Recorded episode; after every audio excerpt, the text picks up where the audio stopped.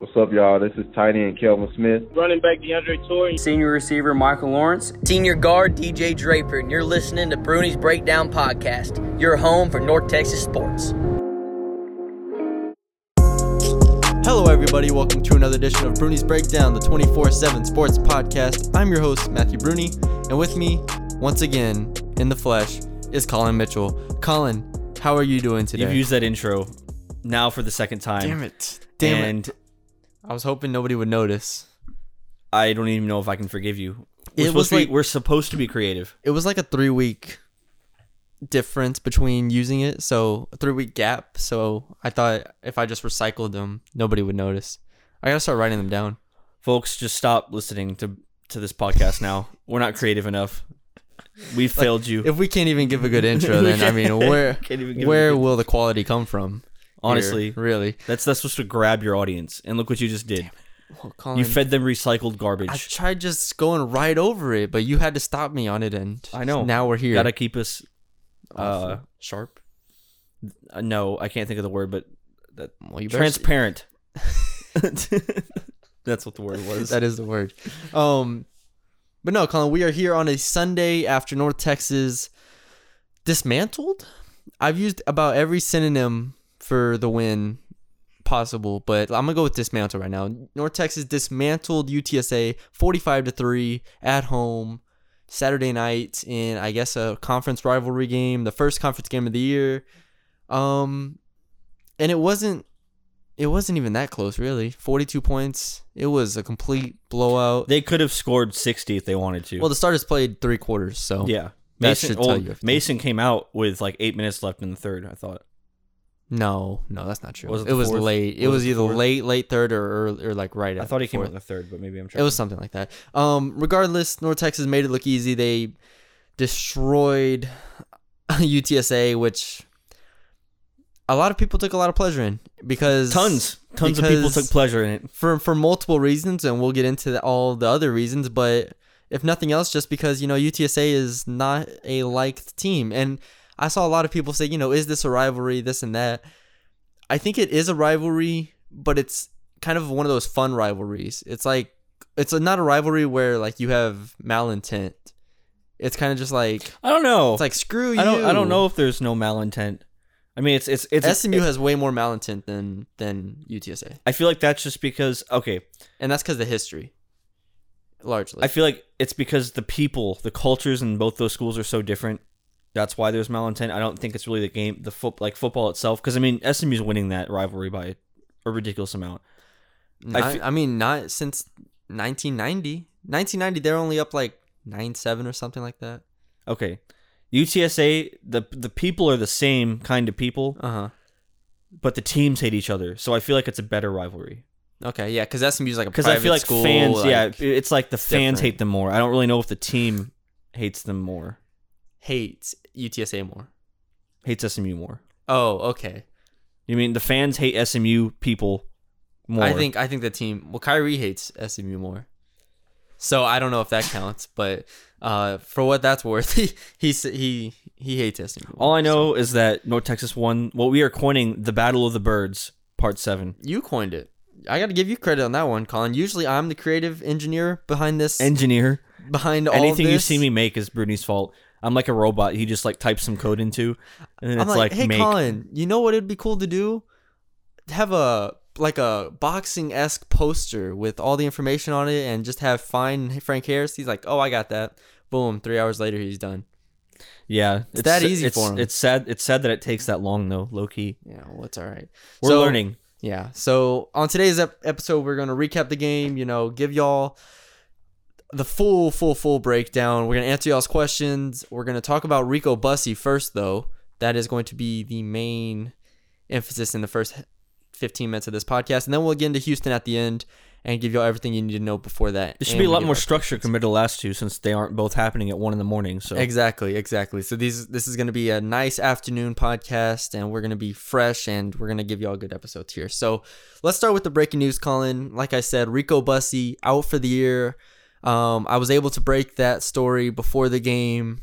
Um, it was it was able to get confirmed five minutes before kickoff against UTSA. I put it out there and everything, and I think a lot of people were expecting it, but to see it actually on paper, it's kind of like, damn, like what, this actually happened. Yeah, because it goes. You go from having Jalen Guyton and you you go from having Mason, Jalen, uh, Rico, all sophomores that first year where they were all together, and it's like, oh, we got them for two more years, and then Jalen leaves, and it's like, okay, we still got Rico, and then now Rico's out, and now you're left with Mason, and you're just kind of like. Solid, Yeah, you know. You're yeah. just like this is great. This And is now I'm feeling fine. Yeah. So I think that's the main thing because the last year, even and two years ago, when you had both of them, the past two years, it was like, all right, these two dudes are special talents that can go play in the NFL. Yeah, And you pair them with Mason, and then you have your inside receivers that can play as well. And you're like, damn, this offense is special in the pass game. And now, without either one of them, you go to Deion Hair-Griffin and Jyaire Shorter, and Deion Hair-Griffin is playing his first meaningful snaps. The last two games have been the first time he's played probably. Ever. Yeah, first time he's played over like 10, 15 snaps in his career. that wasn't in garbage time. Yeah, and then you Yeah. go to Jyaire Shorter, who is a redshirt freshman who obviously has a lot of capability, has, has a lot of potential, but Very raw. he's very raw Yeah. in what he does, and he's still, you know, getting adjusted to the speed.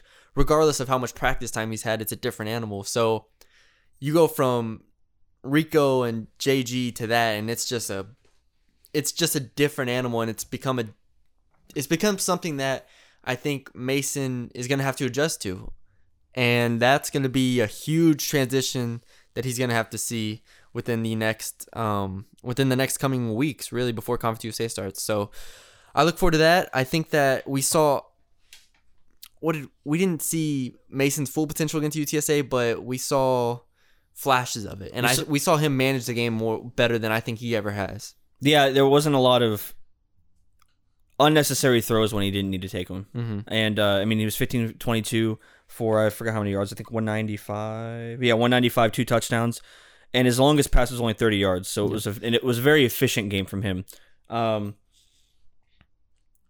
the numbers didn't really jump off the page, but it, it gave it gave you confidence that hey, yeah, Mason's able to you know not be the risky passer that he was known for sophomore year, and I feel like if he's able to combine that and this, then he'll kind of be the best of both worlds. But yeah, yeah, we'll get into that more in a second. Uh, real quickly, just to go over the basics of the game. It was it- the second play of the game. Frank Harris got hurt, and that yeah, was I guess kinda- we should that open was with kind of sad. yeah, That was pretty sad. Um, hold on, wait, we didn't even get in full into Rico first. We need to get into Rico so much for that more podcast. depth. Yeah, this structure has gone out the window. See, when I try try having a structure, then I start moving ahead because we get into other things. Yeah. So it's easier when there's no structure. But I do want to talk about Rico first because he was set up to have he and he was expected to have a special season Right. off the bat. Like he was expected to put up a thousand yards again. He was expected to have 50, 60 catches again and all that. And then, you know, the season started and against Abilene Christian, he had a good start to the year. And then week two against SMU, he had no catches. And then Cal, he gets hurt like the first, second drive of the game. And real quickly, it just goes out the window. And so I kind of feel bad for Rico in that sense. And now it's like, where does he go from here? Well, I feel like he might take a similar path to Jalen, Mm-hmm. just because next year he's not going to have Mason Mm-hmm. because he, he'll be able to redshirt. Obviously, So what do you mean by a similar path? he'll either he's not going to. I don't think he'll be on the team next year, Mm-hmm. and just just because it's it's just kind of time for everyone to move on, and it's not because it's like bad or anything. It's just he's not going to have Mason. He's the he'll, he'll be a senior on a younger team next year, and Mm-hmm. he'll, he'll just. I feel like he'll need to turn a page to kind of move on. Now, do you And I don't mean that with like in a in a bad he- way. I just mean that in the sense that you know Mason's gone, Jalen's gone. He's the last one. Why stay? do you think that? I mean, obvious obvious reply to that would be, you know, he's going to be the number one receiver. He's going to be the go-to guy again. I mean, he could have great numbers next year if he's redshirts. He could, but you have to rely on the quarterback play. Yes, I, I agree with that. Well, okay. So do you think he transfers? Do you think he graduate transfers, or do you think he goes to the NFL, or what? What do you think he does at that point? I don't know. I mean, it could it could go either way. obviously coming off an ACL, NFL teams are gonna. He wasn't gonna get drafted high if he if he had If a good season this year, Yeah. like sixth round, seventh round, undrafted, like you just Yes. said. So he, I don't believe he'd probably get drafted. But if he wants to take the the Jalen route, then he could go there. Mm, but Yeah. I I know you mentioned last night to me how you, you thought that he might tr- try to transfer if if he was not to be on the team. I'm just year. looking. I'm just looking at it like, fr- if if I was in those shoes, or if, if right. like I would try. I'm try putting myself in those shoes, and I'm just like, if I was him, I can see. You have to explore your options, and when you look at your North Texas option again, it's like you're watching Jyaire Shorter, Austin Ogunmakin, you know, Greg White, and all these young guys come up, and you know they're going to be prominent in the offense. They- They're still going to have Jalen Dart next year. They're still going to have guys, and then you point out the quarterback play, and you're like, you're not going to have Mason Fine back there. And for all we know, maybe next year they're even more of a run heavy team next year. Like, Right. you're going to have Trey. Yeah, his role next, year You're is not guaranteed. yeah, you're gonna have Torrey. There's a lot in the air next year, and you're still gonna be at North Texas, which is still a Group of Five school. You know, which is still in Conference USA. And it, I'm just, I was asking you last night, how much do you explore? I mean, I think he should explore it completely, but how much does he explore? You know, whether it's a school like Oklahoma State or whether it's a school like you know. Cal or you know one of those Power Yeah. Five school, a Power Five school. Let's just say a Power yeah, Five just school. Power. Five school. Well, if if if I, if I was Rico and I was like, okay, I want to go to a better conference, you need to go to a like an offensive only team because his ultimate goal is the draft, obviously. Yes. So like an Oklahoma State, Cal, you know. Yeah. oh, Yeah. Okay. so so like an Oklahoma State, like a Washington. a Washington, yeah, Pac-12, any of the Pac-12 Washington schools State. outside of Cal. Yeah. yeah. Basically. uh, so he needs to think about himself. I think this time instead of because you know this this whole time that he's been in college, it's always been the, about the big three. You know, Yeah. Jalen, him, and uh, Mason. Mason. And I think now he needs to focus on himself. Although obviously, when you're on a team, you still need to be team oriented. He Yeah. needs, he needs to think about his future at this point because you know ACL that's going to be tough to come back from, and he needs to be able to have a big year. So he needs to have everything kind of work in his favor: a system that works, a quarterback that works, a team that works. Yeah. So I think he needs to think offensive output in his role. Yeah, and he is.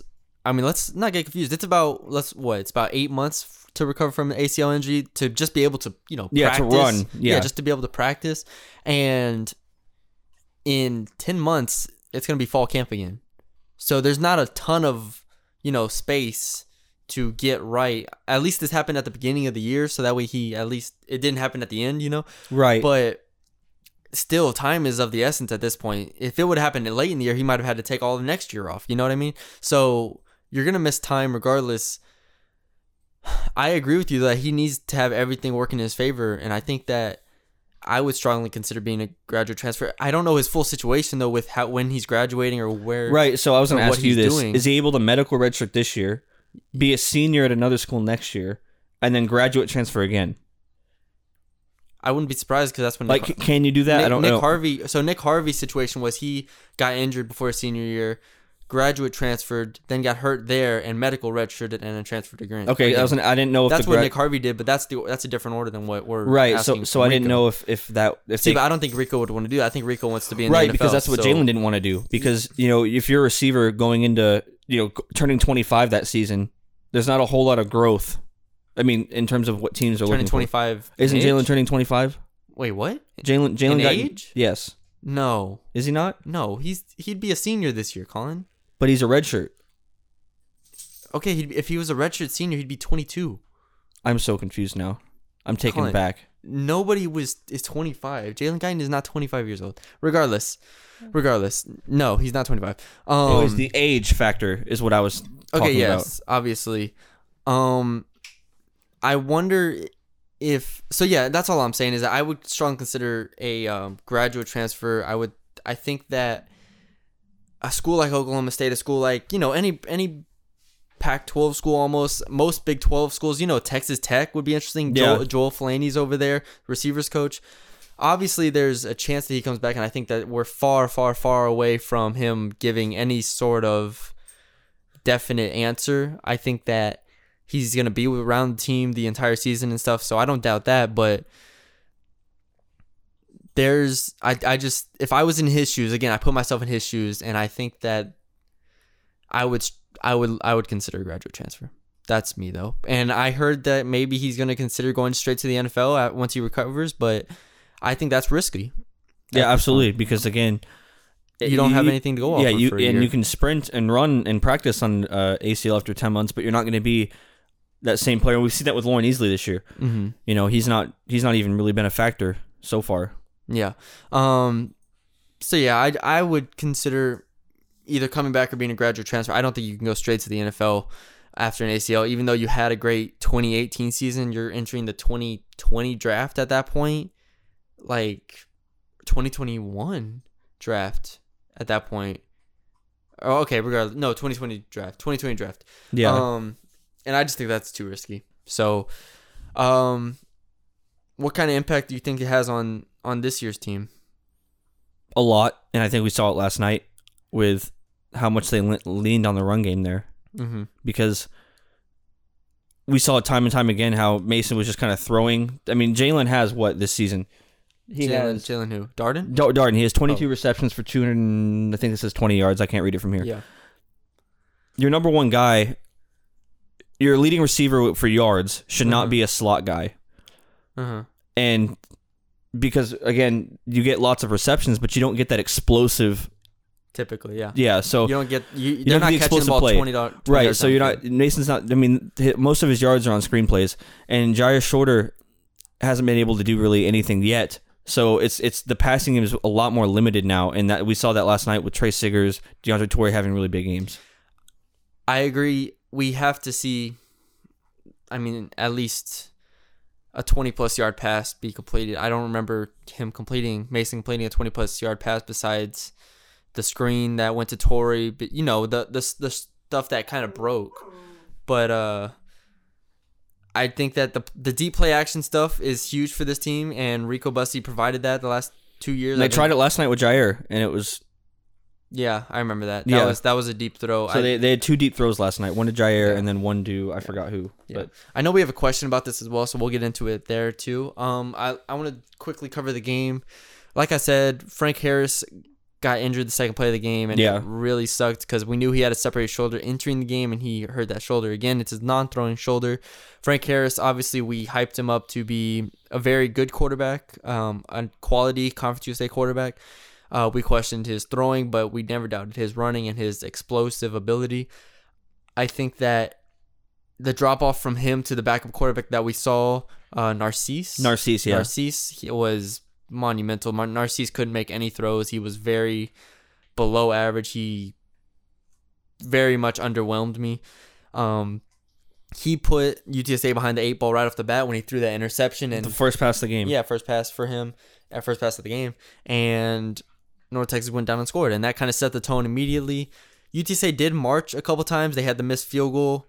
Um, What was they- blocked? No, it was not blocked. It was a bad snap, and the guy couldn't Okay, I, it up, I couldn't so see it from where I was. I yeah, thought it was blocked. it was almost blocked, basically. Um, but yeah, UTSA drove a couple times early on, but they weren't able to get anything going. They were able to drive right before the half. Um, and the hope was to get you know seven points to cut it to twenty one to seven, and that guy dropped a touch, not a touchdown, dropped a first down on fourth down right over the middle. That kind of, I don't want to say it started to put the dagger in UTSA, but it the dagger was damn on its on their chest at that point because Yeah. it's like you have to be perfect, and they, they needed those points and they didn't get them. Yeah, so, Narcisse wasn't that great, and then obviously receivers weren't helping him out. They Of had so many drop passes. so- yeah, and then um, the run game wasn't helping them out either. Um, Narcisse was the best runner on the team for UTSA, and that's all he did well at that point. Uh, Sincere McCormick, we knew coming into the game was going to be solid. He have only averaged four yards a carry, 62 yards on 16 carries. Nothing really went right for this team. They, I think UTSA averaged about four yards per play, um, and U, North Texas averaged around seven and a half, something around there. So that just Yeah. tells you the disparity of offenses that were working. But even when you look at past the quarterback play, obviously scoring three points is bad, but they couldn't run the ball at all. In even though they had a mobile quarterback, and like I said, a couple times Narcisse got loose, but that wasn't even enough to like. Yeah, he was either wrapped up quickly or when he fumbled it on that one that would have been a first down. Yeah, he did fumble it on one. So- he, I know he broke one long run. Yeah, well, he broke one 42 yard run, but like even on that possession, it wasn't like it didn't spring them to score a touchdown. Right, yeah. It didn't. It was like kind of just a blip. It was just a one time thing, and they weren't able to do anything from there. So, I think more than anything, I don't know what to take away as a defense. I don't know what to take away from the North Texas defense, and I don't want to get into that yet. But I just want to recap the game real quick. So then the second half started and North Texas did more of the same. Tre Siggers ran all over UTSA. Trans- Tre Siggers ended the game with 143 yards on 14 carries, two touchdowns. Um, just raising his yards per carry average at this point. He's And it was already at seven and a half. yeah, so he's just been tremendous. Uh, DeAndre Torrey had a solid game as well, 62 yards and a touchdown on 10 carries. Uh, everybody got every almost everybody in that stable backs got carries. Loren Easly, Nick Smith, Evan Johnson all got carries. All of them r- ranged around three yards per carry. Nothing crazy. Jason Bean, we got to see Jason Bean. He- he's fast. Shout out Jason. We knew this. I didn't know he was that fast. Oh, well, I knew he was that fast. That's why he was he. That's why he was the. I just thought he was the like. guy. I mean, he was like, f- like fast. I don't know. Fast, fast? Yeah, fast, fast. Like Jesus Christ. man was yeah. had some wheels. Yeah, so he had 34 yards and three carries at the end of the game. Like I said, starters played basically until the three the end of the third quarter. Fourth quarter was garbage time. Mason Fine in the game 15 to 22 for 195 yards, two touchdowns. The longest pass of the night was 30 yards, which I believe was that screen pass right before the end of the first half that got them down to like Yeah. the 30. Um, Mike Law led the team with five receptions for 58 yards. Jalen Darden, four receptions, 27 yards, and a touchdown. DeAndre Torrey, three receptions, 60 yards. So, and then you have five other guys that had one reception. So, um, Deion Hair-Griffin, one reception, 11 yards. Jyaire Shorter, one reception, 20 yards, which was the touchdown for him. Greg White, one reception, 13 yards. Deontay Simpson, shout out freshman, one reception, uh, 12 yards. And Kelvin Smith, one reception, 10 yards. The pass game is really interesting. And so, uh, is there anything else to recap from the game that like it happened? That's an essential. I'm trying to remember. Ethan Mooney missed a field goal, which was kind of alarming. It was like It was like a thirty. it wasn't that long. Yeah, it was probably about something was- like that. Yeah, it wasn't great. So uh, that was kind of alarming. Yeah, 32. 32 missed 32 yard missed field goal, then he made a 25 yarder. Um I'm trying to think if there's any other essentials from the game that we missed. Uh I don't believe so. Don't so, think so. All right, let's get let's get into the questions then. Because like we said the last two podcasts, we want to answer questions first and then get into everything else. So that way we don't miss any questions. We care about you, the audience. Oh, I thought you cared about me. No, I don't. You looked at me when you said that. Well, Damn it. we don't want me to look at like Maya. Hey I don't Maya, know. we care about you. I mean, Maya's chilling right now. Maya's chewing on a stick. Um. All right, so we have a lot of questions. I think we have about five questions. So thank you to all of you who send questions in. I know I do it on a late late basis now. I basically did it before I drove over here. I just threw it out there and y'all answered. So we appreciate that. First from CMCM Forever, he sent a lot of these in last night. I appreciate that. He asked first, do you think Fine has been as effective this season and how productive do you think the offense has been as a result? I I- paraphrase that. Am I going first? Do you want to go first? Sure. I you Oh, just looked, you looked at me this time. Okay. All right. All right. Uh, so, do you think Fine has been as effective this season? I think he's quietly having a good season. And I, I told you this before the pod. Because everyone's, even me, I'm guilty of it. Mhm. Oh, Mason needs to have that breakout game. Well, I was looking at his stats. He almost has a thousand yards and he's nine Yeah. touchdowns, three interceptions. I mean, It's four games in. They played He- 12, 12 games. What Yeah. is that? I don't know the math. Wait, played Oh, they he- played twelve when, games. when they play twelve oh games. yeah. You know, um. So he'll he'll be at about three thousand yards. that's pretty bad, I guess. It depends. I mean, so here's the thing. He's throwing about two. Yeah, he's like you said. He's throwing about 250 yards per game at this point. Um, I haven't looked at his completion percentage, uh, but 15 to 22 last night is very solid from from him, and it's what we expect. He didn't throw an interception for the first time this season. He didn't have to do anything special. I don't think he was great last night. I think he missed a lot of throws early. Yeah. Um, I think he settled into the game, and I think that he was able to find players that, like like you said, he didn't have to force anything. Yeah, he managed the game and then did what he needed to do to get, make a play happen. I mean, against UTSA, they just ran over them. yeah, they so didn't, it he didn't have to. So I guess It's like, what more do you want from him at that? Right. It's like, yeah, just he could the deep ball every time. like he could have made he could have been more accurate on those early throws. I definitely agree with that, but I mean, what more do you want from him when Tre Siggers is averaging 10 yards a carry? So, um, all right. He sends uh, CMCM Forever sent in another question. Uh, the offense seems balanced. Is North Texas becoming more of a running team? I feel like they've always kind of been more of a running team than, you mean than we always? think. Than we Oh, think. then we think. Okay. than we think Sorry. they have. Yeah, no, they've not been primarily Let a me running let you team. finish. Go ahead. But you know, whenever Seth first came here, it was always T high, let it fly, and then Jeff Wilson all of a sudden was Jeff Wilson, and then last year DeAndre Torrey was DeAndre Torrey, and now Tre Siggers just all of a sudden popped up. So this team, I feel like, has always been running has always been a, a big part of what they've done. The difference is that they've always had explosive receivers that put up yards and flashy plays. So like DeAndre Torrey last season, I forgot how many touchdowns he had. It was A a, lot. lot. I wanna say Uh, Jeff Wilson, a lot. You know, they rely on those backs a lot in the red zone. And Mason doesn't. Mason's touchdowns majority. I feel like those last two seasons were, you know, when it was, you know, coverage is blown. Bussey gets just some ridiculous catch. Jalen Guyton runs for runs after the catch, or yards after the catch. Mhm. So, I feel like running has always been a big part, and this isn't really a surprise because we've seen it before. the way you phrased it sounds right, but it's interesting because you phrased it as though last as though the running game is the same, right? Like Jeff Wilson, you know, 2 years ago it was good, last year it was good, this year it's good. And the receivers this year are are are the drop off, Yes. right? So on paper, wouldn't the offense be worse this year than it has been in the years past? Well, I, the question wasn't whether it's worse; it's whether it relies on the run game more, or whether So- they use it more.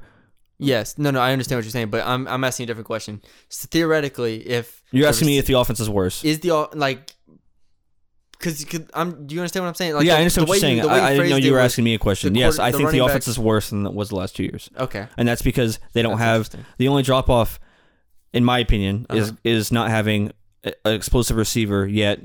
Um, because they've always had a good running game. They always had playmakers in the running game. I mean, like I said, Jeff Wilson, DeAndre Torrey last season, Loren Easly early, and then now you got Tre Siggers just running over everybody. And that's we're only seeing we're only noticing that more because Mason's not putting up the numbers, the receivers aren't putting up the numbers. Yeah. I will disagree that last year's run game was good. I will disagree with that because I feel like DeAndre Torrey had touchdowns and he was okay, but I feel like this year it's kind of exposing like he's good, but he's not. He's not that next level guy. He's I not. don't, I don't think he's a next level guy, but well, I'd, I'd, I'd be, it'd be interesting to see how many red zone touchdowns Mason threw and how many Torrey had. See, but you're act, you're you're you're putting Jeff Wilson. You're, you see, you're, you're I- you went, okay, you I went, see- I you see- went I Jeff see what- I Wilson, see what- DeAndre Torrey to I see Trey what you're saying. I see what like you're there's no saying. drop. That's there. not that's not what I'm talking about. I'm saying that this team relies on the run game the same way. The Uh-huh. players are different, but they rely on the run game the same way. Does that does that make sense? Here's- okay. I'm saying Jeff Wilson. No. I know what you're saying. Yeah. Okay. Okay. So you okay? So you, I understand the perception of the offense dropping off a little bit, but I was thinking about this last night. I think last year our biggest concern was the offense being inconsistent, right? yes. The offense was ma- majorly inconsistent. They struggled at times to move the ball at all. You know, they couldn't at times they couldn't run the ball at all. At times they couldn't throw the ball at all. You know, there was no consistency to that offense last year. This year, I feel like the offense is on track to be far more consistent than they've ever been. But does consist- consistency mean production? Yes. And I think they've shown that for the most part through through 3 FBS games consistently. And they've done so by being able to run the ball better than they ever have before. And I think a large large large part of that is because the offensive line is the best it's ever been run blocking. Like not Mhm. even close. Yeah, definitely. This offensive line is Making holes. actually Yeah. make creating holes for running backs to run through. And then when there aren't perfect holes, Tre Siggers is able to break and they're able to pop because Tre Siggers is so efficient.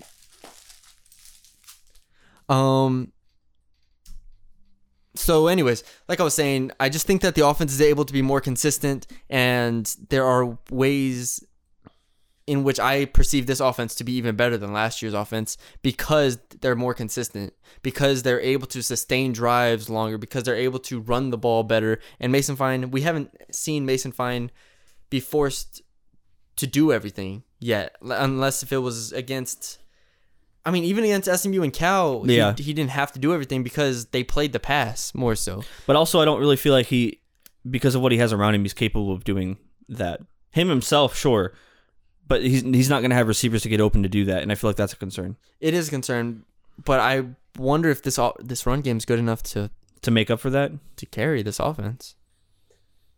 I mean, listen, we've seen Tre Siggers through three games be exactly the same, so who knows? I you you could be one hundred percent correct. If I this is the best run game we've ever seen with the, under Littrell, Which is, and that's saying better than Jeff Wilson's run game. yeah, but Jeff Wilson didn't have an offensive line. Well, I'm saying, I, I know, I'm saying, but and that was good. like the I'm run saying. game. That see, that's that's what I'm trying to get back to you is that you you you, um you not just you but everyone frames it as you know Jeffrey Wilson to DeAndre Torrey to uh, Tre Siggers. They perceive the run game as just a product of the offense. Kind of, it's kind of like it's just there. You know, it's kind of like we we're gonna throw the ball a lot. We have Mason Fine at quarterback. You know, all this stuff. That's that's how it's perceived, but that's not how this offense is built. This I- offense, well, my the argument is- line is my argument. better. My argument is that it's perceived as a passing game, but it's always been relying on the run. Is what I was saying. But last year they couldn't rely on the run. I don't think the last last year's run game was not Last good year's enough run to be game relied on. gave them points more than Mason and the pass game did. The the run game was not good enough to be relied on last year. But neither was our passing offense. And I'm saying they had to rely on them in the end in the red zone to give them points. Because too many times it was always okay, yeah, we're on what first and goal. We'll just run it four times in a row. And how did those go? DeAndre Torrey had what, 15 touchdowns? How did a lot of their short yardage situations go? Well, they were bad, but I'm saying without that run game last season, this team's far worse. Why were they inconsistent last year? I don't know. We could Graham is what everyone says. I I think I believe it's because the run game wasn't efficient enough. And I don't. ca- I I know DeAndre Torrey had 15 touchdowns and he averaged five yards a carry. All of that is great, but when things got tough for that offense last year, they weren't able to move the ball at all. And a lot of that starts when you are an offense and you cannot move the ball. A lot of it starts with not being able to run the ball for four yards on first down. Like getting ahead That's of the fair. chains Yeah. is crucial for an offense, and they were not able to do that as an offense last year. And a lot of that I do blame on the offensive line last year. And this year, that's not the case. Against Cal, they are able to get in situations where they're able to move the ball. When they had to move the ball against Cal to cut it to a one score game late in the fourth quarter, they moved the ball effectively, not only through the air, but because Tre Siggers was able to pop run, because DeAndre Torrey was able to step in and get three yards here and there. I think that the run game just has been far, far, far more efficient than it has ever been before. And I think Tre Siggers is obviously the highlight of that. Tre Siggers is averaging eight yards a carry, uh, and they've gone against, and he didn't play against Abilene Christian. Yeah, that that's that's another thing we have to note. That's Trey the biggest Siggers, thing. Yeah, Tre Siggers has 398 yards through three games, all against very good schools. SMU beat TCU last night. Cal beat uh, Ole, Miss, Miss. last night. Like yeah. legit teams. And he did the same thing to them as he did to UTSA. Yeah, and he did not, and he and he didn't play the almost quarter. half the game. Yeah, exactly. And so I just look at this offense and I'm like, there's I can't look at this offense the same as last year or the year before, even though the run games in the past were good. This all this all run game just feels different to me. this run game feels different, and as a result, I put this offense at a different level because of the balance So, do that you, they're. so you think this achieve. offense is better than sophomore year? I have to see more of it, but So far, What- so far. If if you're just saying it, just through what you've seen so far, then sophomore year, you up to this point, do you think this is better than Mason's sophomore year? Hmm. probably probably not sophomore year because Jalen Guy was an absolute monster that year. Yeah, and Rico, you know, was coming into it, and they were had Jeff Wilson that year. Yeah. I wouldn't, I wouldn't put, and that offense was putting up forty points a game. So I still need to see that because they had their struggles against Cal and SMU, but like I said before on this podcast, Cal and SMU are going to be better than any Conference USA offense defense they've seen. Houston might Houston's defense is going to be at least on par with a, you know one of the top defenses in Conference USA. All of this preparation in non-conference, I feel like just sets the table for an explosive Conference USA season. I think that we Let- saw part of that let's, last let- night. Let's get to that. Let's get to that because SMU, we everyone panicked. yes. Cal, everyone started to panic, and then they kind of brought it back. After we've seen SMU and Cal continue throughout their seasons, I feel like those losses look a lot better than they did, Yes. and especially after last night's win. Last night's win past the. I think it was like the the first game I've seen in a long time where I was like, "Yeah, North Texas beat them forty five to three," and it looked like it beat they beat them forty five to three. Here's what here's what I'm gonna say. Another reason I agree with that. I think another reason why I put this offense definitely above last year's offense at this point because last year how many times did we see? We both agree this year's offense is better than last year's. How many offense. times did we see a 45 to three win last year, and how many times did it feel like a 45 to three win last year? None. We talked about it. We we'd say every blowout. We go. It didn't feel like a blowout. And the thing is, last year the that last year's defense would have held this would have held UTSA at three points or three or ten points, you know, again. Yeah. But the offense putting up 45 points, like I'm saying, it just shows the consistency they that would've- they've had on every They would have scored more of those touchdowns in the fourth quarter garbage time Yes. last year than they would have. Like it would have been 28 to 3 right because into the fourth quarter. they they could have scored sixty last Yes. night. Oh, Maya's going crazy over here. She just threw herself into the wall. Yeah, I don't know In case, in case y'all heard that. For those of y'all who don't know Maya or new t- new listeners, Maya we record, Maya's a new uh, co-host. Yeah, we're recording at Colin's at Colin's house, and Maya is his dog that is what ten weeks old. No, she's wow. You do not keep track. She is 15 weeks old. fifteen. That's not that's not far off. I got her at eight weeks. If that puts you in anything in perspective. Regardless. um, so, anyways, like I'm saying, is I I was um, gosh, this just shows how much I think about just North Texas football, which is way too much. Like I I was getting into bed last night. I was like, I was like, oh my gosh, they actually beat a team 45 to three. Yeah, and it was like, and when you say actually, you mean actually, like the eye test. It passed the eye test, and I think the eye test, like, okay, so UTSA people, people from UTSA, if you saw predictions from uh, other Yeah, places, yes. they predicted North Texas. Some of them predicted them lose. One person predicted this uh, North Texas only to score ten points. They all predicted it no one to score over thirty, except for one guy, I think Yeah. and that's because they're seeing the games. They're seeing SMU and Cal on paper. SMU, since since they've lost, has shown that they are way better than we thought they were. Yes. Cal has shown us that they are way better than we thought they were as a team, and that North Texas was able to you know finally put up some points against a good defense. And last year, stats on paper are a lot different than seeing the stats happen Yes. and the eye test never got passed last year. And I feel like this year, although SMU and Cal were not good performances, we we both kind of agreed, hey, they had these th- these things passed the eye test, these Yes. things didn't. Yes. Whereas last year, nothing ever passed the eye test outside of the defense. Honest. On. I mean, yeah. Honestly, I feel like there were always asterisks to last year's wins, and that's It- why. yeah, exactly. This year, a 45-3 win over UTSA, regardless who's at quarterback, is just at a different level, and I think that that is the f- first thing that sh- that I saw from that win is that North Texas is able to be consistent on offense and consistently put teams away. And I think that while they haven't done it yet, obviously Abilene Christian is a different animal. Abilene Christian was not a put away by any stretch of the imagination. And SMU obviously looked rough, but in all of those games, the run game was there and the run game was efficient and the run game was the reason that the offense got going. And so behind all of that, I think that this offense is at a different level and I think that the balance that this offense gives defenses is the main it's the main engine and it's never happened before that way. And it's always been Mason Fine and it's always been, you know, how did Mason do? This year it's kind of, you know, how did Tre Siggers do? And I think that alone gives this offense more dexterity than they've ever ever had. And I think that that is going to elevate them so that way teams can't just play the pass because I feel like even in years past teams were playing the pass, but th- what's the difference this year? Tre Siggers is able to gash them on the ground and they actually have to pay for it. Yeah, and I, I don't even know if it's if it's more so how did Tre Siggers do. I think it's more this year of how is the team doing. I feel like the last two years everyone was just kind of rooting for Mason, Mm-hmm. Whether they wanted to, whether it was conscious or not. Yeah. It was always, oh, how did Mason find you? Because everyone knew he was the lone star outside of the receivers, but Mason's, you know, the receivers are a product of Mason's play.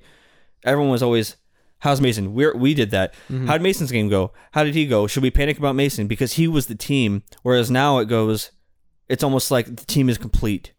Special teams has played really well. Defense has played, I guess, as expected. Yes. And on offense now, like you said, we have Tre Siggers.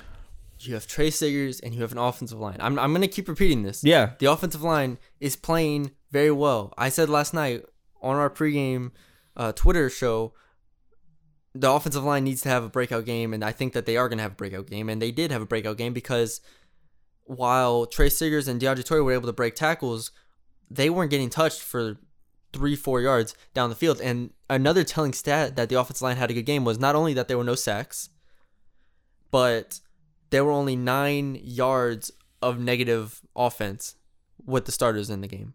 And so mm-hmm. when you're getting a handoff, and I think five of those were Manasseh Mose picking up the fumble and and trying to return The hand it. of the Greek god. Yes. So he picked it up and he started running, and I think that was five yards. So let's say there's only four yards of negative offense through three quarters with your starters in, obviously. That's incredible. Yeah. Like not being stopped in the backfield at any point just shows a pure domination. And UTSA's line was their strength of the defense. That's what I was about to say was that everybody I talked to from UTSA was like, hey, this defensive line in a 4 2 5 defense, this defensive line is really good. You have Dantzler, you have other dudes up front that can actually play, and the offensive line moved them like they were in high school.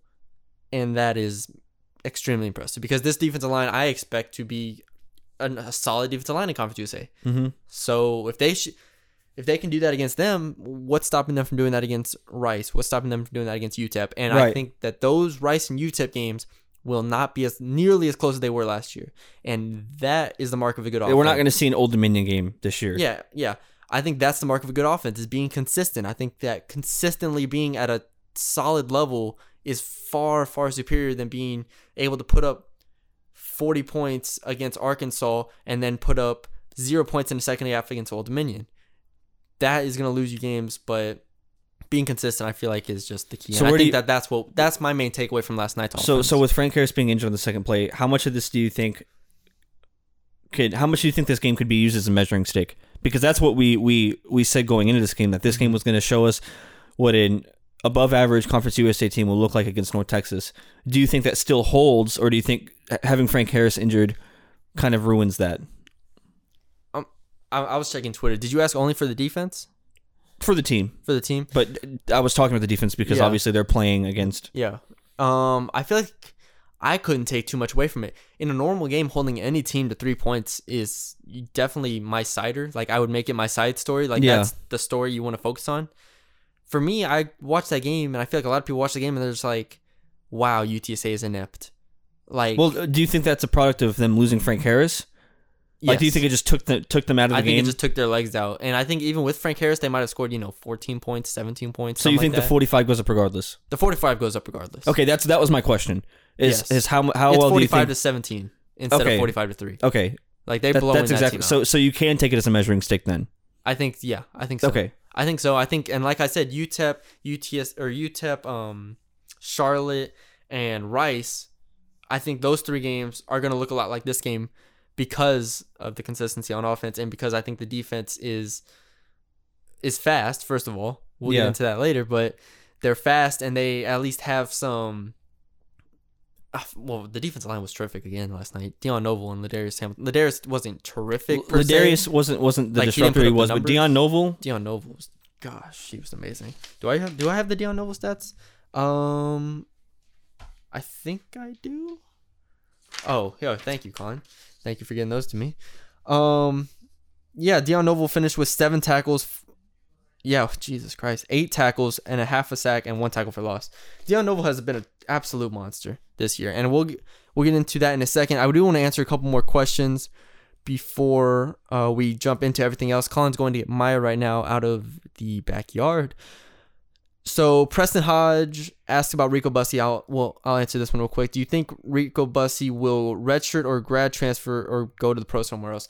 Um, like we said, I'm, again, I'm sorry for answering this and then asking your question because I hate doing that.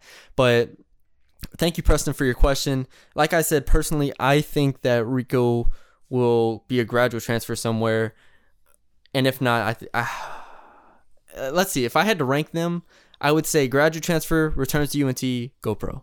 Really? That's how I would rank it. I put UNT third. Okay, so you swap UNT in the pros. Yeah, I think I think he's out. Okay, okay. So yeah, thank you, Preston, for your question. Um, we have two questions about Houston here, which we'll talk We about. should yeah, we'll just wait for those. we'll for wait. The, yeah, we'll our open Houston we'll open the Houston preview with those. Perfect. Um, and then we have Jeff Withers here, who has a great question. Has six favorites on it. That's how you know it's a great question. Dang.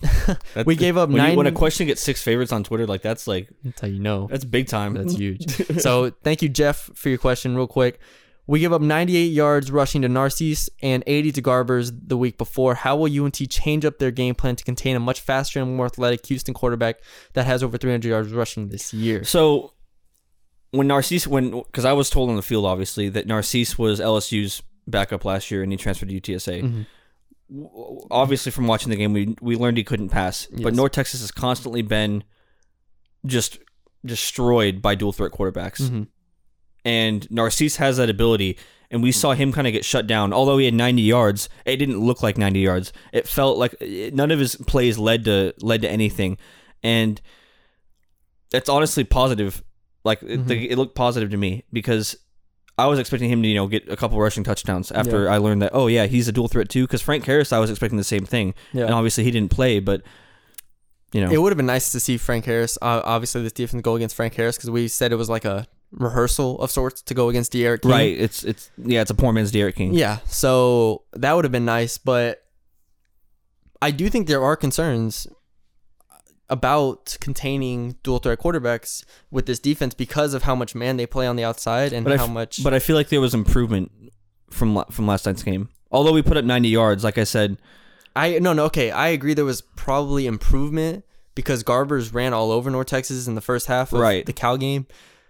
So yeah, sure there was improvement, but D'Eriq King is one of the best dual threat quarterbacks. yeah, he's another country. animal. I know. Yeah. Like, if you don't play perfectly, he's going to gash you and throw for 200 yards and run for 150.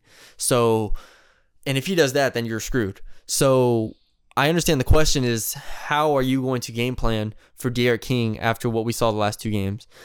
And I think a simple answer. It's hard to have a simple don't- answer. I don't know if they're going to be able to.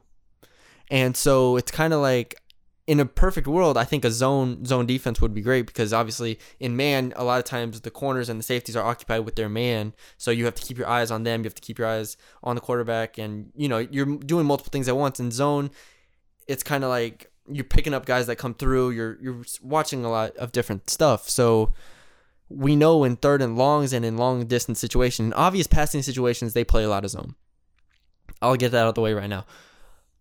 In first and second down, though, because a lot of D'Eriq King's runs are not designed. right. They that, that just he's he improvises. Yeah, he does improvise a lot, and we saw that against Washington State against Cal, and Oklahoma is what you meant. yeah, I'm sorry, Washington State and Oklahoma. And I think I mean, they've played 3 out of 3 out of the 4 games have been against Oklahoma, Washington State and Tulane, who are all very good teams. And he's still putting up numbers at this point. And yeah. so, he's a leading rusher. can you stop him? Can is this defense capable I don't. of I stopping don't. I don't know if I don't know if it's a if it's be, the defense can't stop him or if they have so many offensive weapons that they just can't. Because say okay, normally for a dual threat quarterback, you'd want to put a spy on Yeah, on uh, D'Eriq King. Well, you can't do that because you have Porter and I forgot the other guy's name, Carr. Carr, who will- running who, who who are running back. And then if you put a spy, you have less push up front, and then they just have a hole. Yeah. Um they ended up putting spies on Narcisse last night. You could tell the linebackers were you know, in a zone of sorts, but they were had their eyes on Narcisse for a lot of the game. Mm-hmm. You saw that with KD and Tyreek a lot. KD and Tyreek flew around the field. I think they had yeah, their best. we game saw the their year. speed Yeah, we- finally last their night Their speed showed, and I think that is the most comforting thing going against. Because we didn't we didn't see any of that the first couple games. Yeah, so I think that's the most comforting thing going against D'Eriq King is that you know, KD Davis and Tyreek Davis flew around the field last night, and they looked as fast as we expected them to look. And if they're actually that fast, and they're faster than, or they're close to as fast as D'Eriq King, I think that that's pretty comforting. And I think that's their best shot is that Tyreek and KD are able to corral him and Yeah. not let him get the big play. Like you can live with his, you know, five yard scrambles on second down or something like that. But it's the the ones that pop for twenty plus yards that you're just like, damn. And then he's gonna drop back and pick you apart in the pass game. And D'Eriq King is one of the best quarterbacks in the country, so I think they're gonna have their hands full because there's a lot more to that offense than D'Eriq King, and we'll get into that in a second. But we'll get into that later in the podcast. But I just wonder how much they can actually do to contain him besides, you know, rely on KD and Tyreek to make tackles and be use their speed to their advantage. Yeah, Not much more. there's there's not much more you can say about it. It's, it's some wait and see type of thing. Um, those were the all the questions for the North Texas and UTSA game. Uh, we have two questions. Remind me, we cannot forget Yeah, for Houston. So we'll get into all that. All right, let's get into everything else here. Do you want to start with the big picture stuff? Or do you want to get into the? Do big picture into first. small picture because that seems to be where we end up going. That's anyways. where we excel. no, We don't excel sure. there. I think we I. I was talking about like that's just where our tangents go is to more in depth stuff. But okay, Um. okay. First, what? So we kind of talked about this, but how how can North Texas use this win over UTSA moving forward? I think it can be used as a not only a confidence builder, but it can kind of comfort you a little Mm-hmm. bit, and that's not just for the team; it's for everybody because it showed, like I said, it passed the eye test. You're able to come away from this game and go, "Yeah, we actually won by 42 points. Mhm. We didn't, you know, score three touchdowns in the fourth quarter when their uh, third string was in." So, comfort, I guess, would be the word I would use. All right, let's do panic meter then. Panic meter. Uh, what I, I said five last week. Last week you were at a five. I was at a six, roughly. I think, if I remember correctly. Yeah. Um, how much does that drop? And again, for those who don't know our scale, ten is meaning season over, over, Yes. and one being ten is blow it up. One is everything's great, and we're about Yeah. to make a New Year's Six bowl. New York, North Texas is about to make a New, New Year's Six bowl.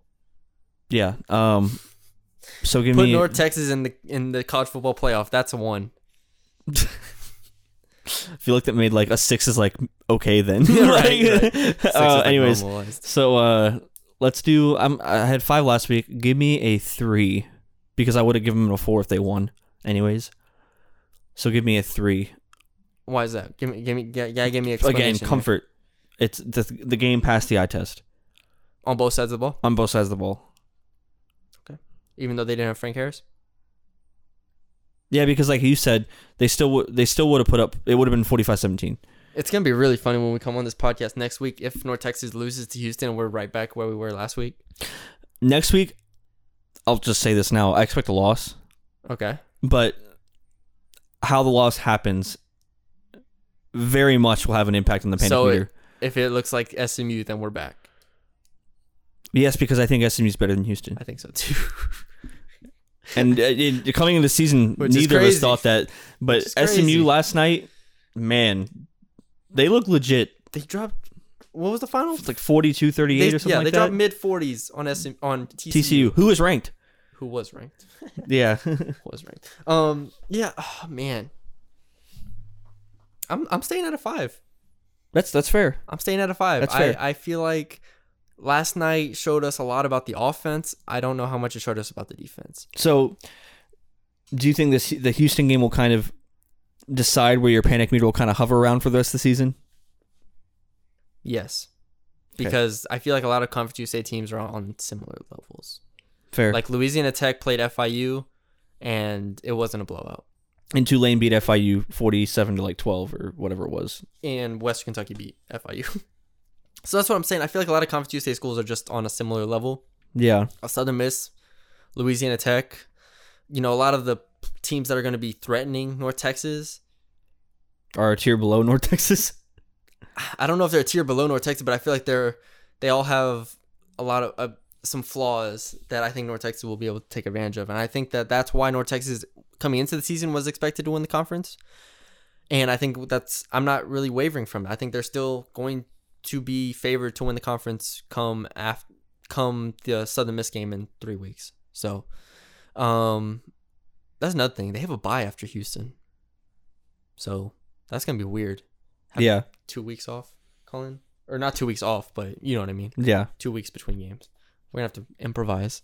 Gotta have a guest. Oh yeah, we're definitely having a guest next week. Friend of the pod. definitely friend of the pod, guest. Mike Law? We have options, Colin. We gotta have Mike Law back on though. Okay, we'll have Mike on. We'll have Mike. But we on. also have to have Trey on. Okay, we'll have Mike and Trey on. Same time. We got to go back to North Texas then. unless unless we get Mason. Mason's like the like the goal for the pod. Like he's the pinnacle. I of- tried getting Mason for our intro, and I couldn't get. we couldn't even we couldn't even get him for the for the I, mean, I couldn't even get. guys, it. I this couldn't even get. quarterback A, Mason Fine, yeah, and you're listening to Bruni's Breakdown podcast. You're home for no, yeah. Couldn't get him to say that. couldn't get the. Couldn't get, and not because like he declined or anything, but you know, there's there's There's there's levels. steps you have to take. Yeah, you- And gotta- Mason, Ma- if if Mason's like the like if you were trying to get in contact with the president, it's like the difference between getting a secretary and like the president himself. exactly. There's lots of stuff you have to go through. Exactly. So we'll try to get Mason on. We can't make any promises though.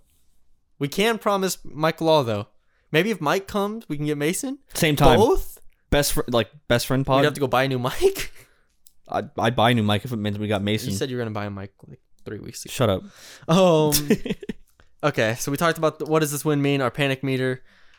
Um, I do want to talk about the front six. Let's take a second to talk about the front six on defense specifically because it is a three-three-five defense. So I like saying front six instead of front seven, even though you could count the nickel in and out. He's kind of a tweener because he helps with the run too. But front six, talking about Dion Novil, Ladarius Hamilton, whoever you're starting at the other end, whether it's Tulau Safi, whether it's Asher Fro, Darian McMillan, LeBlanc. Dayton LeBlanc. LeBlanc. I call him LeBlanc. It's It's sound- it's probably LeBlanc. French. It's there. It's definitely LeBlanc. it looks French. Not so blank. Sorry. Whoever you're starting at that other defensive end spot, and then you have KD Davis, um, Tyreek Davis, and Joe Zogu or Jamie King. Uh, first of all, I do want to shout out because I'm shouting out the freshmen this this episode. There have been a lot of freshmen playing.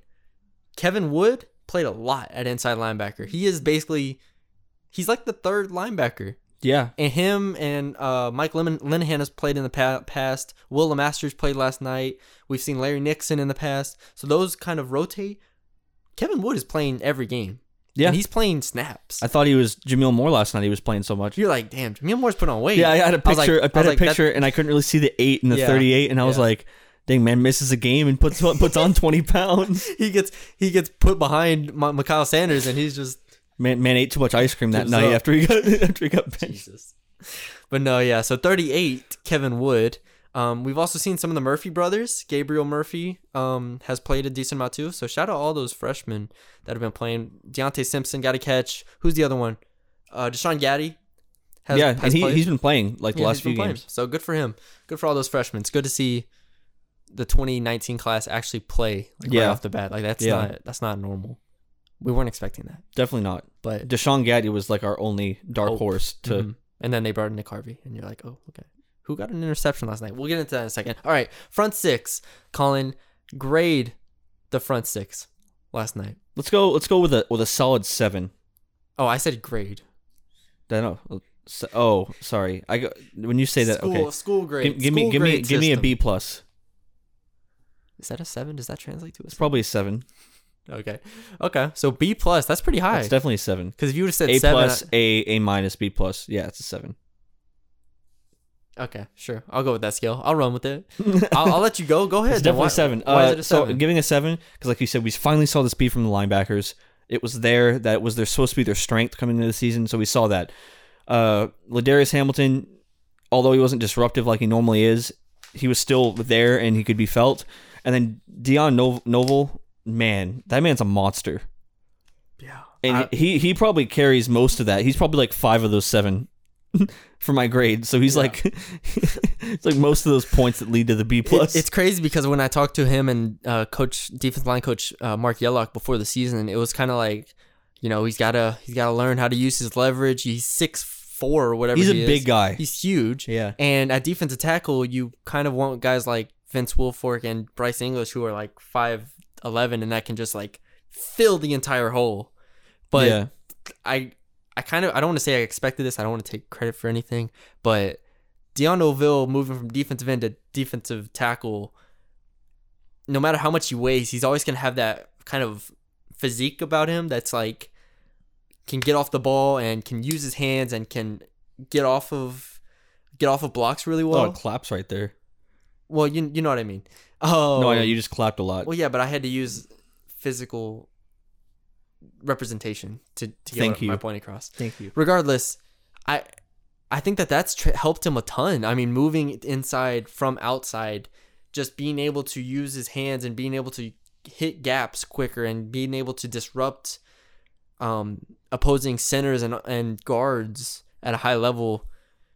He's been terrific. He's you could argue he's been better than Ladarius through four games, Yeah. and I don't Yeah. I don't know if I'd argue with you. So, um, yeah, he's been great. I I think I'd agree with a B plus, a B plus or an eight. No, that's an A minus. No, see your scale is all wrong. It's not. A plus is ten. I know what you're saying. A is but nine. if you kept going down that succession, then like a C minus would be a zero. Something like that. Well, wow! don't don't just rain on my parade like that. no, but um, I don't need this anymore. Regardless. I, I'm just gonna roll with B plus because I, B plus is a really good grade. That's like what I get in school all the time. Not an A, not quite an A. Um, I get a B plus, wow. and it doesn't count as a B plus at UNT. It just is a B, so you end up with a 3.0.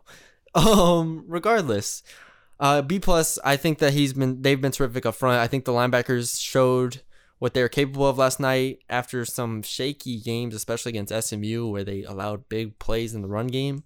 That cannot happen against Houston.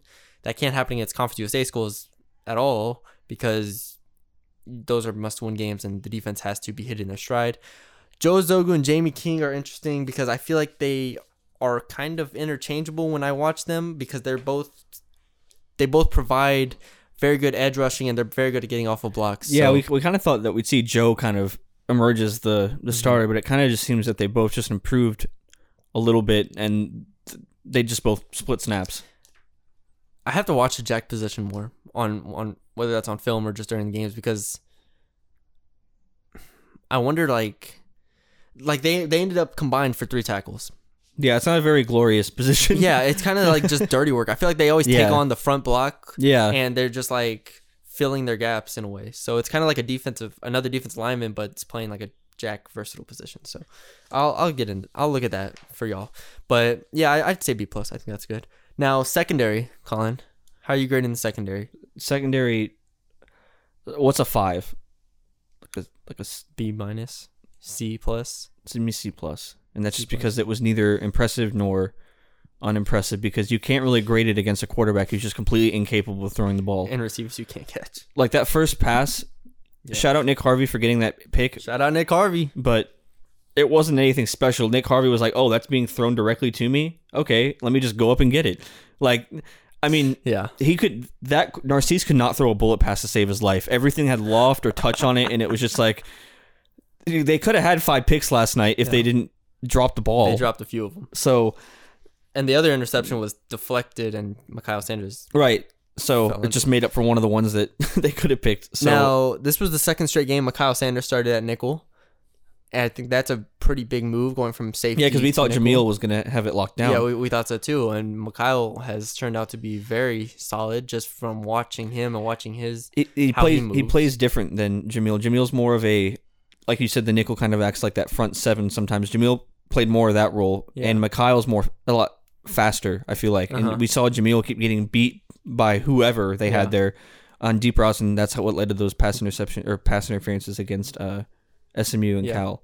So uh, I feel like we're gonna see Mikhail there. It's a lot more coverage. You're saying. Yeah, for now on, yeah, exactly. I, I think it was a great move. I think it was a.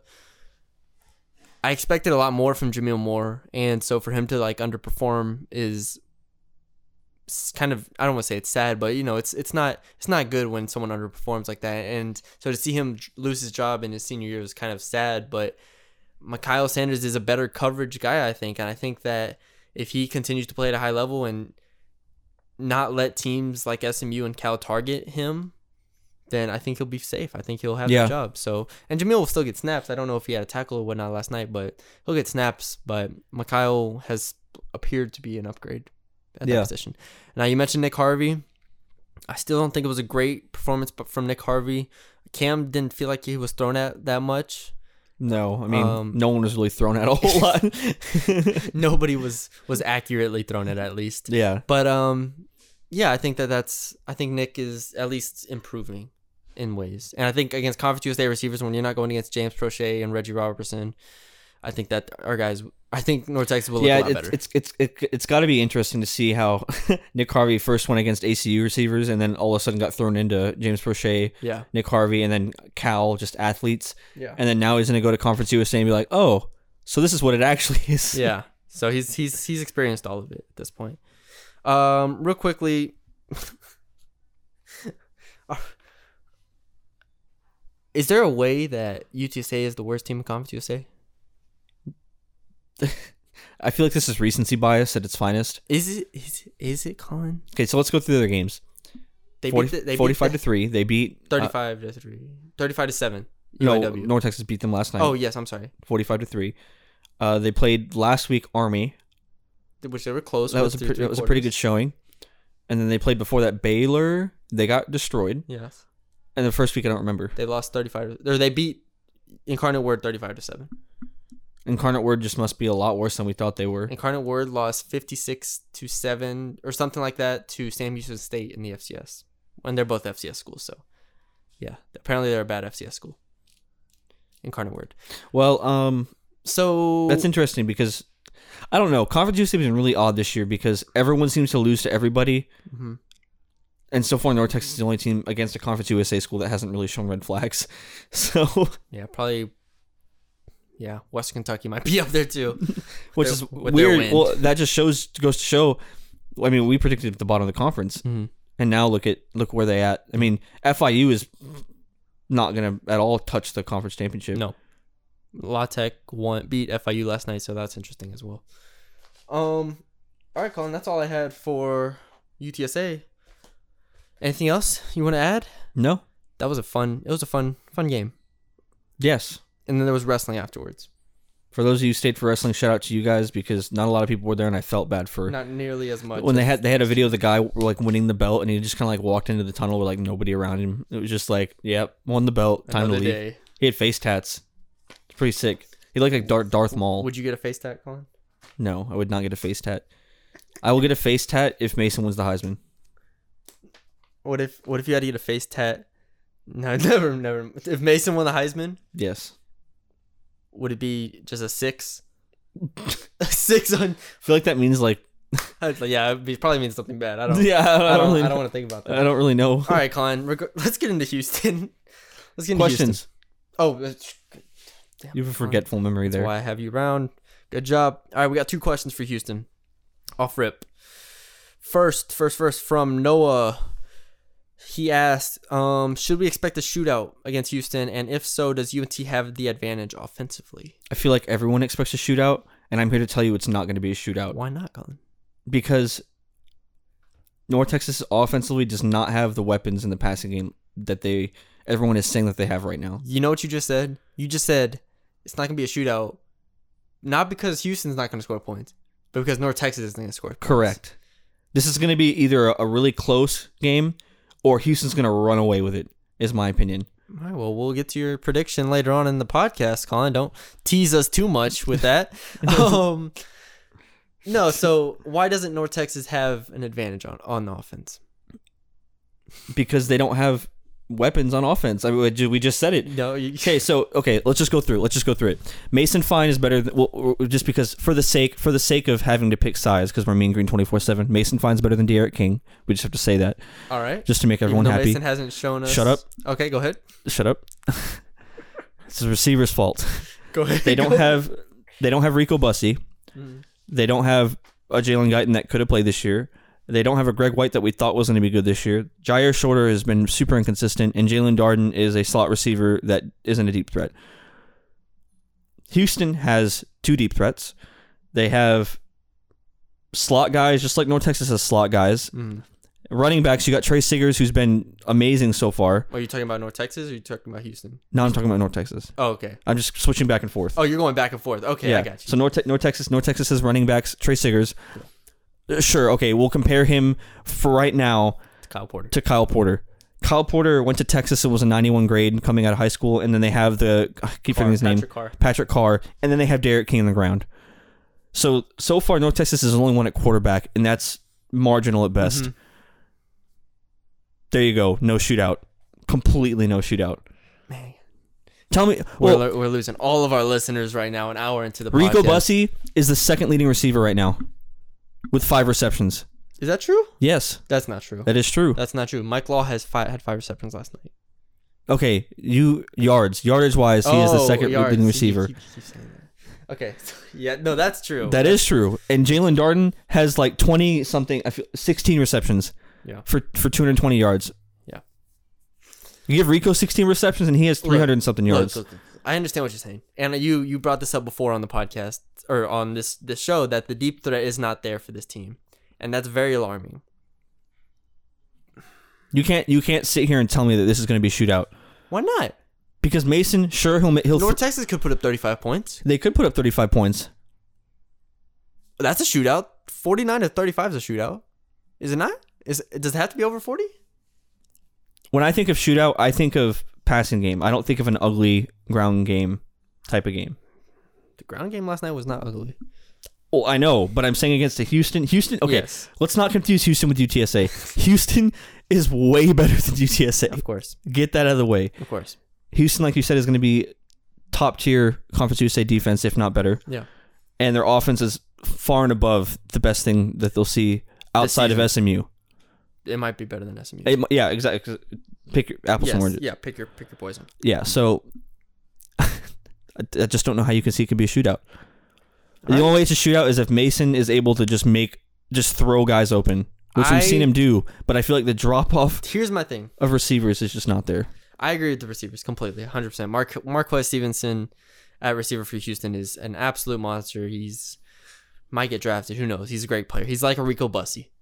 There you go. and I North Texas doesn't have Rico Bussey anymore. So that is definitely the biggest advantage that Houston has with is their pass game is that they're going to be able to throw the ball better than North Texas will be able to. And we're comparing offenses to offenses. We're not comparing what North Texas does to you know the defense and Right. This is yeah. But if you're saying shootout, that means the defense isn't really a factor, But- anyways. Yeah. Here's here's my thing though. I think that there's a there's a chance North Texas is able to run the ball against Houston's defense. And if they're able to run the ball, I think you can control a little bit of the clock. I think that you can you can be more consistent. Like I said earlier, you can be consistent. You can get into third and manageables. You can get into second and six, second and sevens. You don't fall behind the chains because, like I've said before, when this offense falls behind the chains, it's over for them. Like you don't have Rico Bussey anymore. You don't. You're not going to be able to complete that 20 yard pass down the field on a consistent basis to Yeah. to convert third and longs, second and longs. So if they can run the ball, and Tre Siggers has another Tre Siggers game, like not even saying what he did against SMU, if he just does what he did against Cal, 18 carries for 88 yards, like along those lines, I think that that is going to give them a good shot, at least going into the third quarter. And so it won't let the game get out of hand because if you're running the ball, you're likely not turning it over either.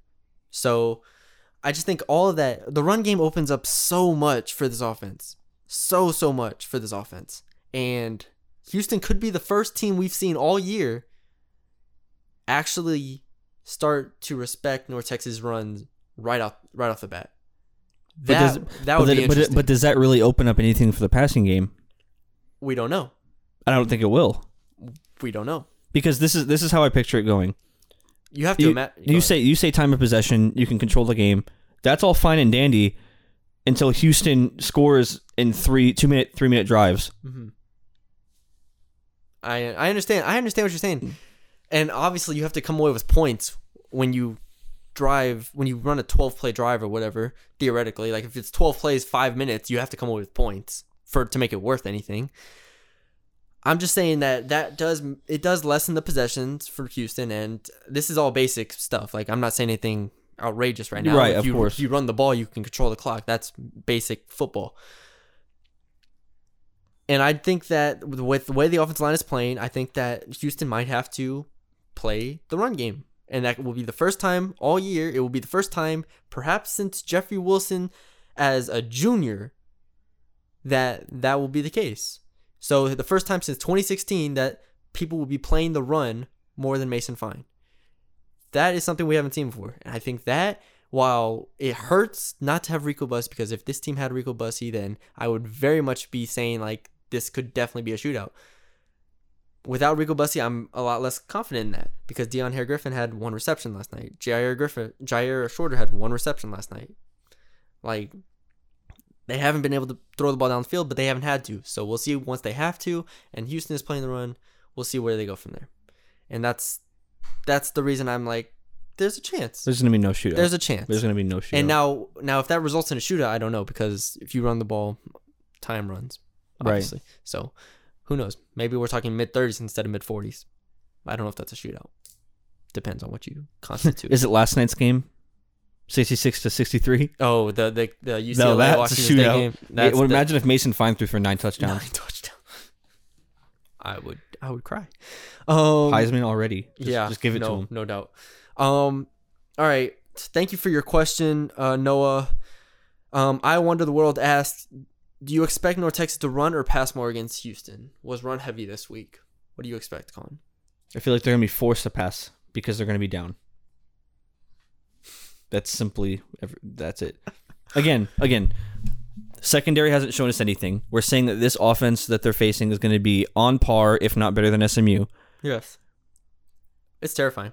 Exactly. They're gonna Mason's gonna have to try to come back from behind. I think, and you can't control the game if you don't get a chance to control the game. You can't fall behind twenty-one to zero in the first. And I don't, I don't know if it'll be that much, but they are going to be playing behind. I feel like most of the game. Yeah, even if they're down theoretically, let's say twenty-eight to fourteen in the third quarter or something, it's hard to. Yeah. you know. So I don't think they're going to be able to control the game with the run game. Sure, they'll try to use it to get the big plays because right now that's the only explosive plays they've had. Yes. I I just don't see. Mm-hmm. You, I do want to hear from other people where the hope is because obviously I think there is hope because I think SMU is a better team than Houston. Agreed. So Their defense is better. yeah, I think SMU's defense is better than Houston, and I think SMU showed last night against TCU that they're a better team than than Houston. But um, so I do think there is hope, but where the hope exactly lies, I'm putting it in the run game. I- But you have to have a not- if- chance to use the run game. early in the game, I think they're going to be able to run the ball, unless if Houston plays it differently. Right, but if you don't and score- that's what I'm saying. I think if being able to run the ball opens up so much for them, potentially down the field, and what we don't know anything about Right. what they're going to do with if somebody plays the run. We Right. have no clue. right. So that's what I'm interested to see. I think that's where the the hope. If they're able to bring, if if they start respecting the run so much early that they bring a safety down, Mhm. not to cover Jyaire Shorter, then sure, maybe, possibly you get some passing, some stuff opened up. But with what they have right now, a slant to Jalen Darden isn't going to get you. eh, He might break for forty yards, but it's not going to be something consistent that you can run to. Yeah. So, And I mean, if you're not double covering Jyaire, then maybe. Or yeah, you mean like cover two or you know Yeah, exactly, sitting in cover- something yeah. deep. Um, yeah. So that that's where my hope is. I want to hear where everyone else's hope is because I, would- you know, you try to you try to find it. I don't know if the defenses can be relied on this game, like you said. It's a different animal. This is a very different animal. Yeah. It's gonna be fascinating to watch. Um, was it? Did we answer the question? Oh no, wait. What do you? Okay, so you expect them to pass more? That was the question. Yeah, they're going to be forced to pass. Okay. I expect them to run more, especially early, and I think they can keep it close enough to where they are able to run the ball. And if they can run the ball well, then it will be close. If they can run the ball for, if Tre Siggers runs the ball for over six yards of carry, it will be close. Okay. What what is what is, what did he run for against Cal? Let me do that math real quick. He averaged five yards of carry against Cal. And we agree Cal and SMU are better defenses than Houston. Cal's one of the best defenses in the nation. So. Yes, obviously. I'm if he if he's around six yards to carry, I think they have a shot If there. Tre Siggers throws guys off of him like he did the first first first three games, then they have a shot. maybe. maybe. So here, I think that's where the the hope lies. So, anyways, Colin, I think it's time for predictions. Colin, we've been wrong before. We did not see the line for for um for this game. For what it matters, Colin, there's the ESPN has this, has North Texas winning the FPI has North Texas winning. fifty five percent of the time. That ha- the FPI has North Texas as a fifty five percent favorite, I guess, to forty five percent. Yeah. Okay, Colin, where would you set the line? That's the first thing. It's in Denton, remember? It's so. just so tough It's in Denton, so because I don't know what what people are going to be looking at for the line. You said 13. You were closer than I was for UTSA. You said 13. I said 8. Yeah, it was 18 and a half. It was 18. But like like, like we said, okay, what was what was? Do you remember SMU's SMU was favored by Was it- 4. four? Man, I think the line will be eight and a half. Okay. For Houston. Yes, for Houston. I'm trying to think how other people perceive. Yeah, perceive that's North that's Texas. the hard part That's thing. because we look at Houston them. on paper is 1 and 3, but they've obviously played good teams. And North Texas is 2 and 2, and they've obviously played. And they put up the points against those good teams. It's just their defense doesn't. Yeah. I'm say I'll I'll say Houston. Houston by six and a half or so, more or less. So, anyways, that's where we I predict the line. All right, now what are you saying for final score, Colin? Give us a final score prediction right now on this Sunday, right now. Do it, Had to had to pause just so that I couldn't do it. do it, Do you want a North Texas win or a Houston win? You have to pick for me. Colin. I want you to pick whatever's in your heart. I'm don't don't don't put this on me just because you're scared, No, I'm not scared. You I just it's just it's it's it's a push to me. Colin. Everything you've just said over the last 20 minutes shows tells me that you don't believe it's a push. There is that factor, Bruni. What's the factor? the belief? because you haven't hope. got into that factor. hope. All right, expand on the belief. I just want hope. That that's just that. It's empty oh, empty you want hope. It's empty hope. You want hope. Yeah. Oh, so it's empty hope. So pick pick. I'll just I'll, I'll pick off of what I think will happen. How's that? Yes, pick with your brain, please. Don't pick with your heart. Dang. We are not a heart podcast. That's sad. We are all brains podcast. Go ahead. Smart. Uh, Houston, man, this is gonna be really sad to say. Just pick the damn game. Give me forty-one to twenty-one, Houston. Okay. Okay. Interesting. Um I think Houston scores more than 41 points. Um Whoa! I'm to go Wait, you not that game's crazy. gonna be close? That's not that crazy. You just said the game's gonna be close. SMU there is no way North Texas puts up Or more scored- than forty points. No way. Zero way. Okay. Well, I'm not picking North Texas to win. I'm just saying. Well, you said it was gonna be close. Look, listen, and- listen, listen, listen, listen. Let me let me expand. Houston, How many points is North Texas scoring? hold on. Let me. I'm sorry. I'm sorry. I'm interrupting you. I'm just. I was taken aback. I was taken aback by that. Damn. Let me let me calm down. All right. I think Houston wins 45-35.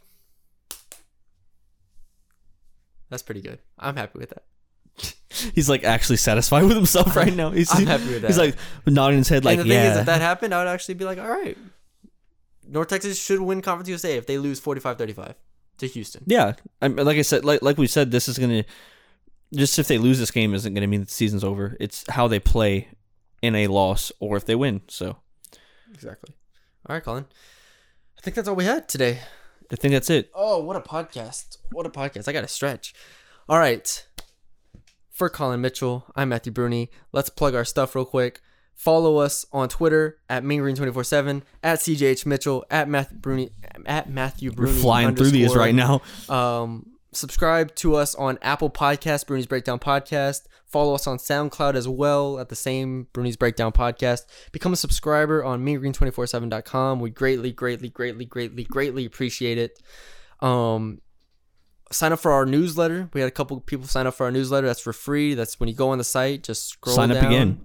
Just double sign up. I don't know if that's possible, but regardless, Multiple just emails. Go to the go to the site, scroll down a little bit, and it's right there. Send e- and you put in your email address and you press um send or something like that. I don't know. Subscribe probably is what Whatever it it is. Regardless, become a subscriber. We got a lot of VIP stuff coming. I'm trying to do even more, especially on the board. Check out our board. We're trying to push content. Lots of content this season. If you haven't already noticed, there's like 17 things going out every week. every, at the end of a game. There's so much stuff going out. So Oh yeah, that's true. On Twitter too. So be sure to follow Yeah. Mean Green twenty four seven Twitter. That's huge. Um, we appreciate all you new listeners or all you old listeners. Anybody, just shout out everybody. We'll try to have a guest on next week's podcast after. No, it'd be, the, it'd be the week. after, right? Yeah, I guess so. It'd be the week after because we'd be previewing Houston yeah, and because we'd everything. be recap. We'd recap Houston. so it'd be the it'd be the the one after the podcast after next Sunday would Yeah. be the guest. Hey, Are we just guaranteeing a guest? We don't have a guest lined up, Colin. I was gonna say, everyone on Twitter should just At Mason Fine. yeah. Although Mason doesn't get on Twitter, so pick another player and we'll work on Mason fine. Uh, Email him. Mason definitely checks his emails. Mason just, but you got to make sure to use his mason.fine at u- my.unt.edu because he definitely doesn't have his own personal email. Just blast his school email out there. It's we the same for everybody. We don't know if it's true. If that's it. yeah, there could be like another Mason fine, so it's like mason.fine two, Imagine if Mason find two. but being the quarterback, best quarterback in the history of the school, and you can't even get your own email. Yeah. So, anyways, uh, I'm trying to think of other people we can have on. Ren Baker. Mike Law is the safe bet. Yeah, but okay. Let's not make it sound like Mike Law is not important. No, Mike Law is important. Mike is important. and Mike knows he's important. Yes. Friend of the pod. His nickname is literally friend of the pod. You gave that to him last night, so We'll change that for you, Mike, in case you're listening. Yes. But right now, it's front of the pod. Um, but if you want somebody else, just like tell us on Twitter, DM DM. Bruni, uh, and we'll try to we'll try I to get those pull. people. I'll do it. anyways, anyways, call. That was cringy. Let's leave. Never say that again. I got some pool. I'm a I'm a big deal, Colin. In case you haven't noticed. anyways, um, anyways, for Colin Mitchell, for Maya Mitchell, and myself, we thank you for listening. Again, leave us five stars on Apple Podcasts. We'd greatly appreciate. it. I think we're at 14 right now. Get us up to 15. Get us up to 16. Raise that up. Tell your friends about us. We'd appreciate it. We appreciate everyone that's sending questions. Uh, we'll talk to y'all next week and have fun at the Houston game.